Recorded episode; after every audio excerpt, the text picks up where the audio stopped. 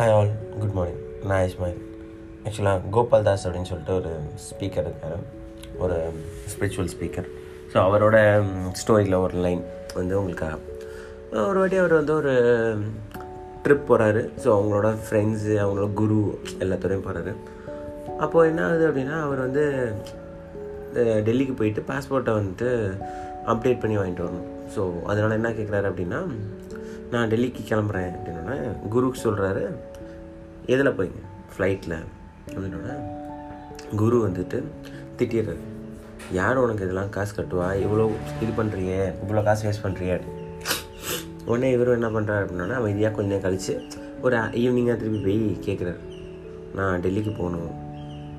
போயிட்டு வரலாமா? அப்படின்னு கேட்குறாரு உடனே அவர் ரொம்ப காய்ச்சி மூச்சுன்னு கத்துறாரு எல்லோரும் முன்னாடியும் திட்டிடுறாரு. திட்டினோடனே இவருக்கு ரொம்ப கஷ்டமாக போயிடுது. என்னதான் இவர் எதுவுமே இல்லை அப்படின்னு போதனை பண்ணாலும் இவருக்குள்ளேயே வந்துட்டு செல்ஃப் ரெஸ்பெக்ட் அப்படின்னு ஒன்று இருக்கும்ல. நம்ம எல்லாருக்கும் இருக்காது. ஒரு ரூம்குள்ளே போகிறாரு அழு அழுன்னு அழுகிறாரு அப்போது ஒரு கொஞ்ச நேரம் பாஸ் கிடைக்குது. இந்த பாஸில் வந்துட்டு இந்த மனுஷன் நமக்கு என்னென்னலாம் செஞ்சுருக்கான் அப்படின்னு யோசிச்சு பார்க்குறாரு. நல்லதை மட்டும் யோசிச்சு பார்க்குறாரு. ஸோ யோசிச்சு பார்க்கும்போது பார்த்தீங்கன்னா இவரோட ஸ்பிரிச்சுவலுக்கு அவர் தான் குரு. இவருக்கு சொல்லிக் கொடுத்த ஞானம் வழங்குறதுக்கு அவர் தான் குரு. இவருக்கு எல்லாம் பண்ணது இவர் தான் சாப்பாடு எல் எல்லாமே. ஸோ கெட்டது அதாவது துன்பம் அப்படின்னும் போது நேற்று திட்டினது மட்டும்தான் அப்படின்னு சொல்லிட்டு இவருக்கு ரிலைஸ் பண்ணிவிட்டு எப்பவும் போல இவர் அவங்க அந்த பர்சன்ட்ட பேச ஆரம்பிச்சிடுறாரு. பேச ஆரம்பிச்சோன்னா அவங்க ரிலேஷன்ஷிப் பிரேக் ஆகல. எதுவும் நடக்கல. அதுக்கப்புறம் அவர் ட்ரெயினில் போகிறாராம் போயிட்டு பாஸ்வேர்டு வாங்கிட்டார் அப்படின்னு சொல்லிட்டு முடிக்கிறார். எஸ் மக்களை இது வந்து எனக்கு என்ன தெரியுது? நமக்கு என்ன தெரிய வேண்டும்? அப்படின்னு பார்த்தீங்க அப்படின்னா மேபி நம்மளோட பேரண்ட்ஸாக இருக்கலாம் ஃப்ரெண்ட்ஸாக இருக்கலாம் கொலீக்ஸாக இருக்கலாம் நம்மளோட ரிலேஷனில் இருக்கவங்களாக இருக்கலாம் யாராக வேணா இருக்கலாம். அவங்க வந்து எப்பயாவது மிஸ் அண்டர்ஸ்டாண்ட் பண்ணியிருக்கலாம் நம்மளை. நம்மளை வந்துட்டு தப்பாக நினச்சிருக்கலாம். அவங்க சுச்சுவேஷன்லேருந்து பார்க்கும்போது. அது தப்பாக இருக்கணும்னு அவசியம் இல்லை. நம்ம எப்போவுமே கரெக்டாக இருக்கலாம். இல்லை ஒருவேளை நம்ம பாயிண்ட்லேருந்து இது கரெக்டாக இருக்குன்னு தோணி இருக்கலாம் பட் அது ரொம்ப பெரிய தப்பாக இருக்கும். பின்னாடி நமக்கே ப்ராப்ளம் வரும் அப்படின்றதுக்காக நம்மளோட கொலீக்ஸோ நம்மளோட ஃப்ரெண்ட்ஸோ நம்மளோட வெல்விஷஸோ நம்மளை திட்டலாம்.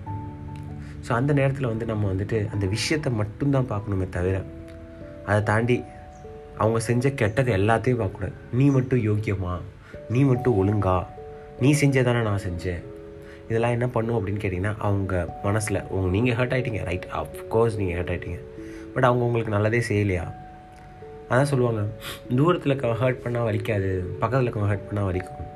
ஸோ அவங்க அன்னோயிங்லி ஆர் உங்களோட மிஸ்டேக்கை சரி பண்ணுறதுக்காக உங்களை ஹர்ட் பண்ணுறாங்க ஆனால் நீங்கள் knowingly you are reacting for that responding for that in a harsh way அது ரொம்ப வலிக்கும். ஸோ என்னோடய அட்வைஸ் என்ன அப்படின்னா கோவம் வருதா?